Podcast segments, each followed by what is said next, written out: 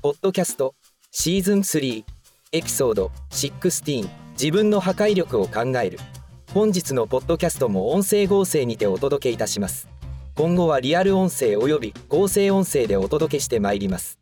今日のお話は自分という破壊力を考えようです。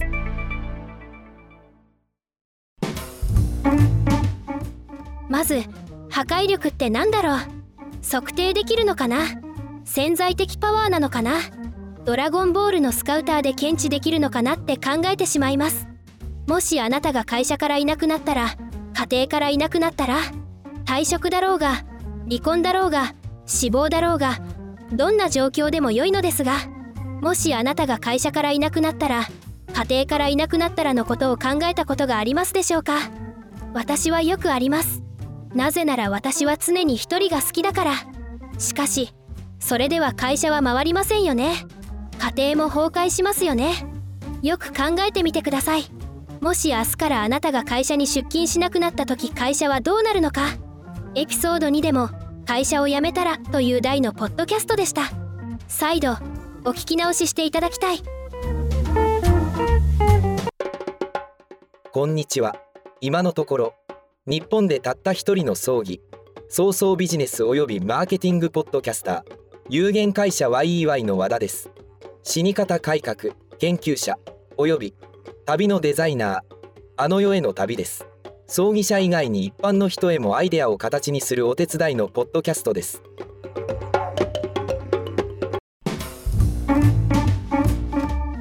今日のエピソードは自分という破壊力を考えてみることです。今マーケティングにおいて人工知能が使われようとしています。エピソード2でお話しましたがマーケターやインサイドセールスが必要でなくなる時代が訪れるとちょっと待った。そんなに早くお払い箱にはならないから安心していただきたい。しかし自分の存在価値はどうなのか。企業において自分のバリューって何だろうと考えたことがありますか？会社を辞めたら会社は何を失うのか？または得をするかを真剣に考えたことがありますか？マーケティングは常に出口戦略から考える必要があります。万が一の時の撤退方法。出口戦略というのはマネタイズではなく事業がうまくいかなかった時の撤退方法のことです。最小限の被害で撤退できる手腕を持つことです。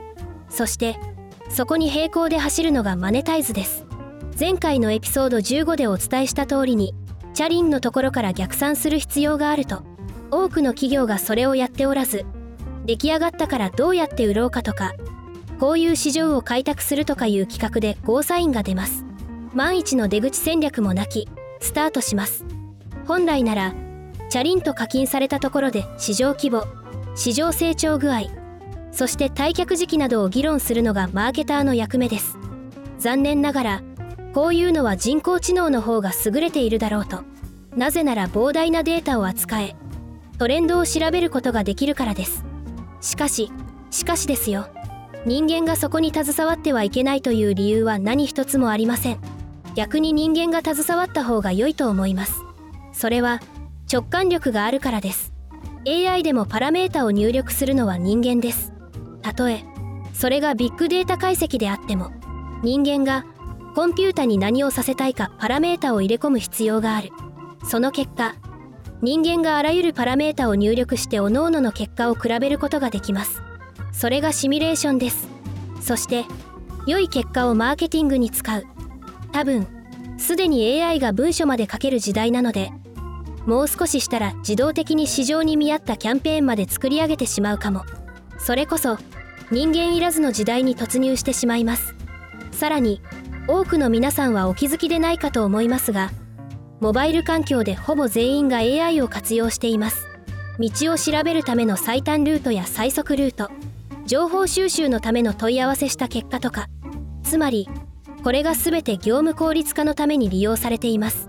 人間いらないじゃない。ってますます思いますよね。うぶー。現状の AI チャットボットを見てください。会話が一つ一つしかできません。AI スピーカーの Google ホームや Amazon Alexa や LINE クローバーなどを使ったことがありますでしょうか。これも一つ一つのコマンドに対して返事があります。明日の朝6時と6時半にアラームセットと伝えても理解してくれません。昨日のお天気と今日のお天気を比べてと聞いても今日の天気のことしか教えてくれません。つまり民生品では過去や複数のパラメータが扱えません。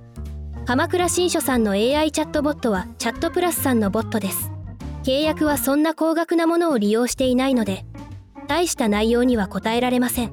インプットされたデータのみの返事だけです。葬儀に困った人はこのチャットボットを利用するのではなく葬儀屋さんに聞いた方が確実だし面倒くさくないわけです。つまり今の AI チャットボットは誰のためにあるの？という問題です。多分人気取りというのかチャットを入れましたという自己満足だけのシステムです。自分がこれに勝てるって思われる方々は大勢いらっしゃるかと思います。つまりご自身が会社を去ってしまった場合それこそ会社の損失となります。人はそれぞれ文化を作り上げていきます。AI に対抗するのではなくうまく AI を活用せねばならないわけです。私は前にもお伝えしたように都内で AI 開発をしている会社の営業顧問をしておりそこの AI は実は感情認識ができます。つまり今この会話はどういう感情があるのか声で判断することが可能です。怒りがあるならすぐ人に切り替えるとかいう作業も可能です。コンピュータに謝られても何一つ気持ちよいものではありません。その逆も褒められても人をバカにしているのかとしか思えません。あなたが会社を辞めた場合どういう破壊力があるか想像してみたことはありますでしょうか？あなたが命を失った場合残されたご家族はどう受け止めるのでしょうか？そこがあなたの強みであり価値でもあり破壊力でもあります。マーケティングにはその破壊力が必要です。今日もお忙しい中最後までご清聴いただきありがとうございました。